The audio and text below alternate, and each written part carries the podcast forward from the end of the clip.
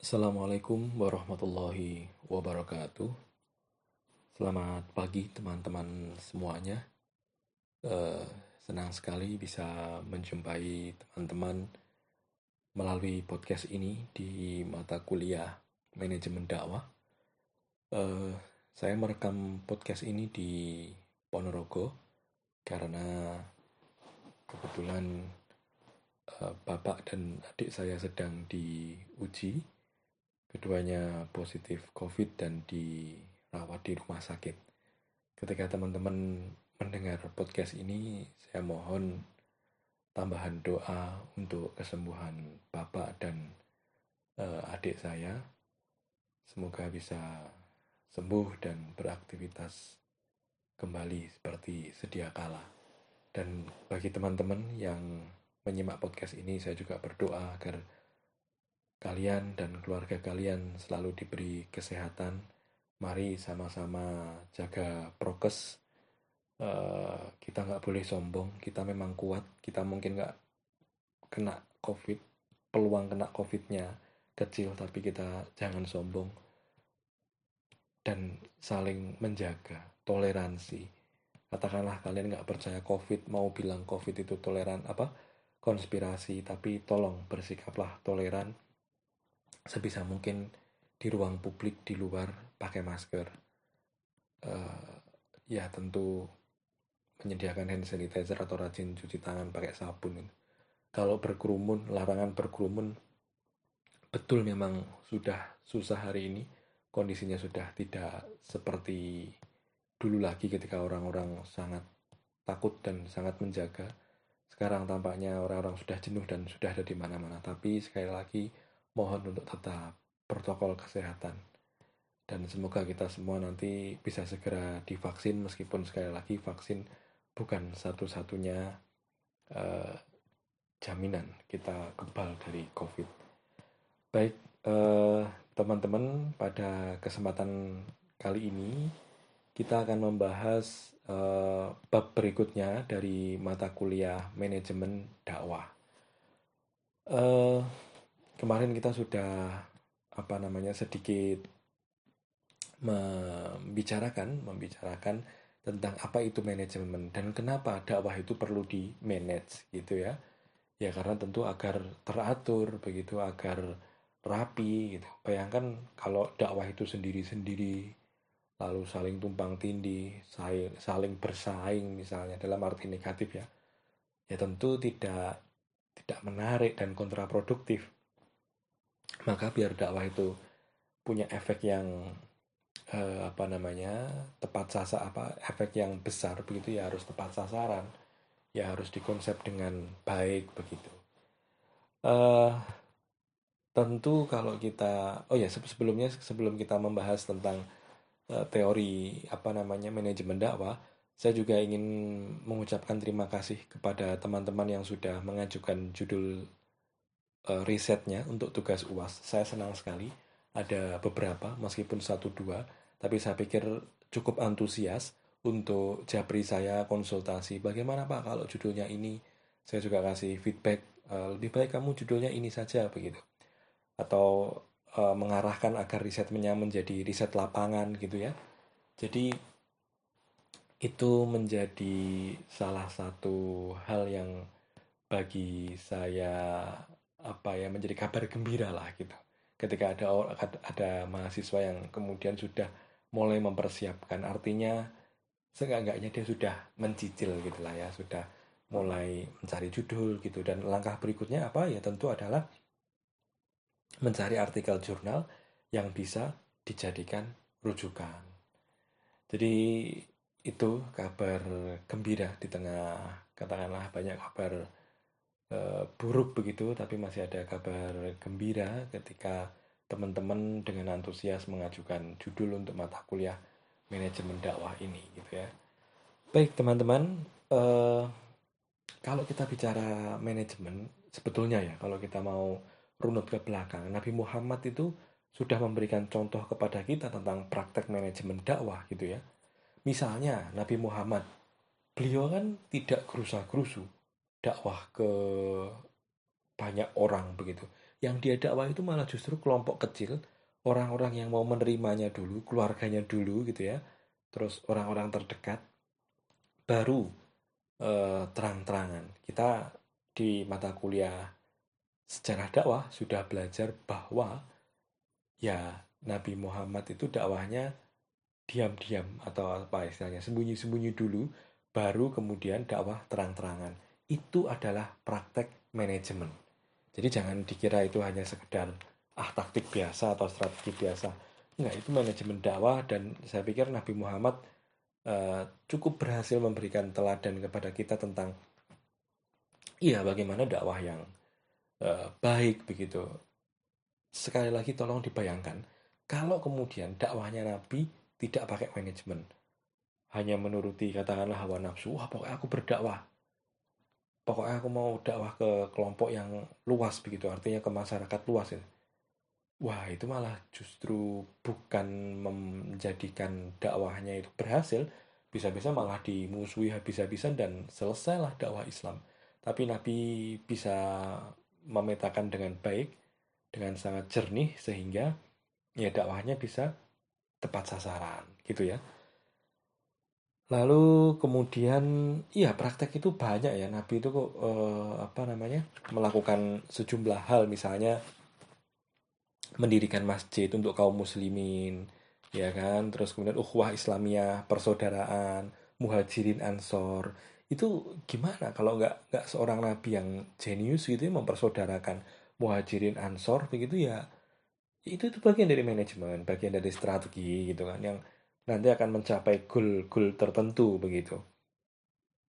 Lalu kemudian Nabi juga menjalin hubungan toleransi antara Islam dan pihak non Muslim gitu ya.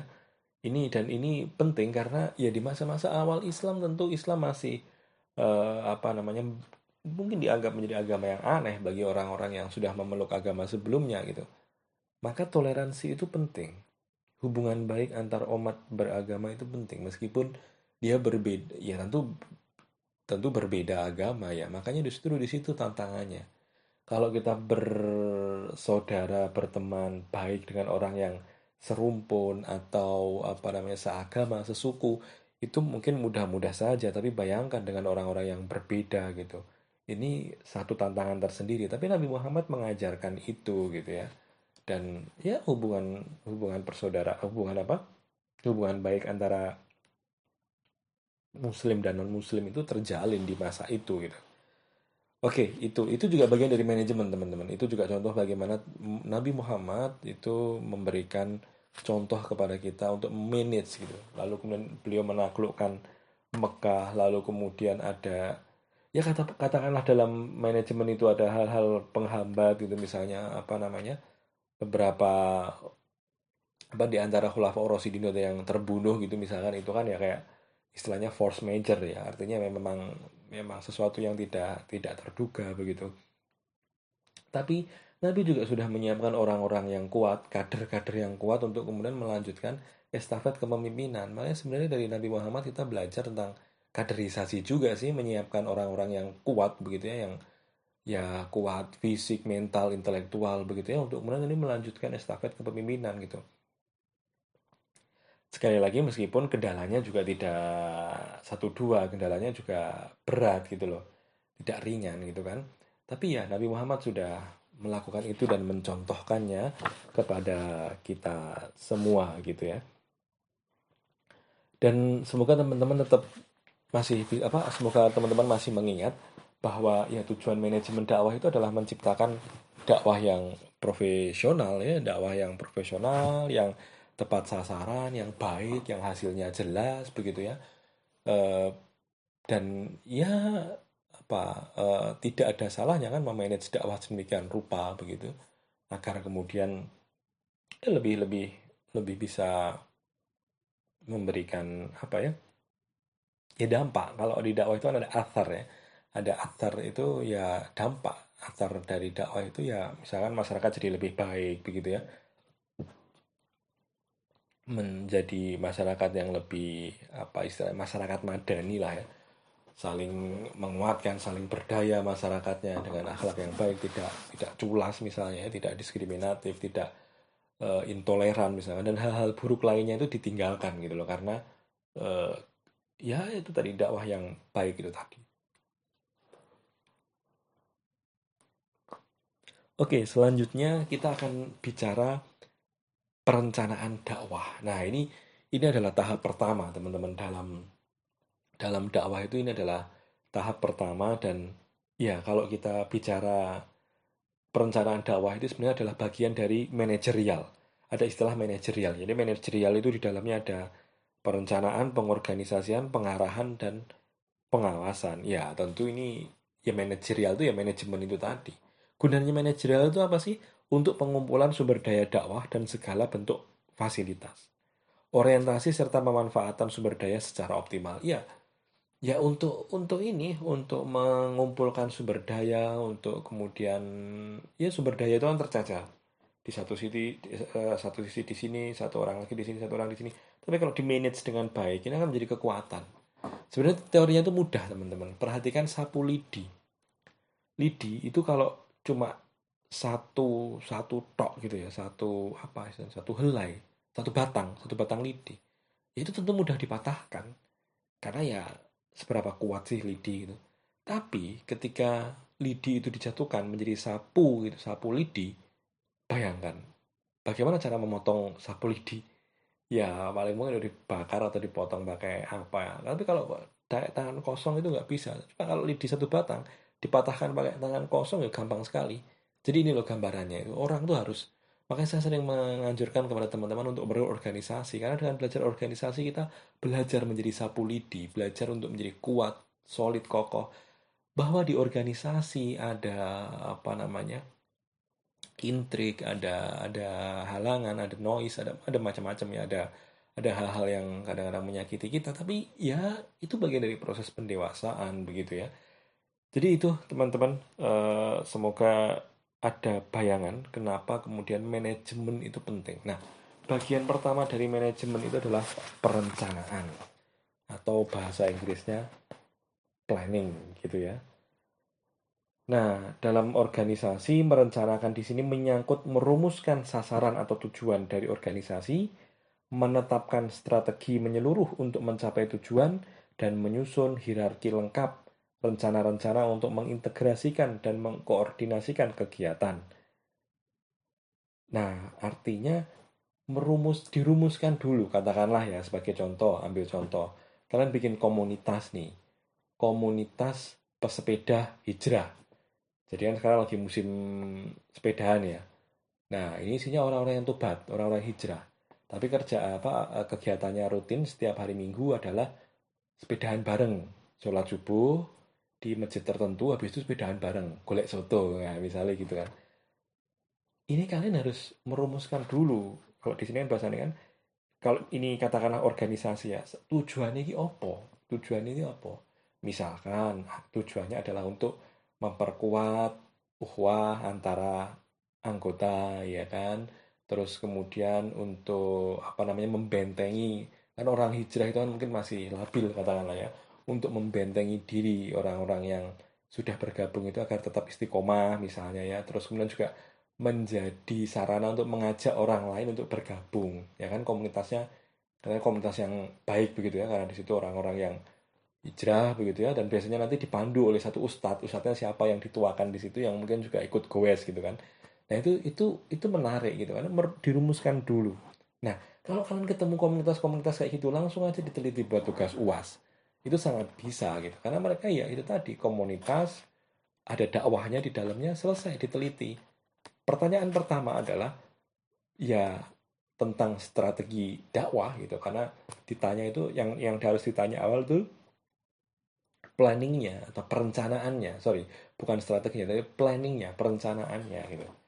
Janjani komunitasmu tujuannya apa tuh? Ah misalnya itu pertanyaannya.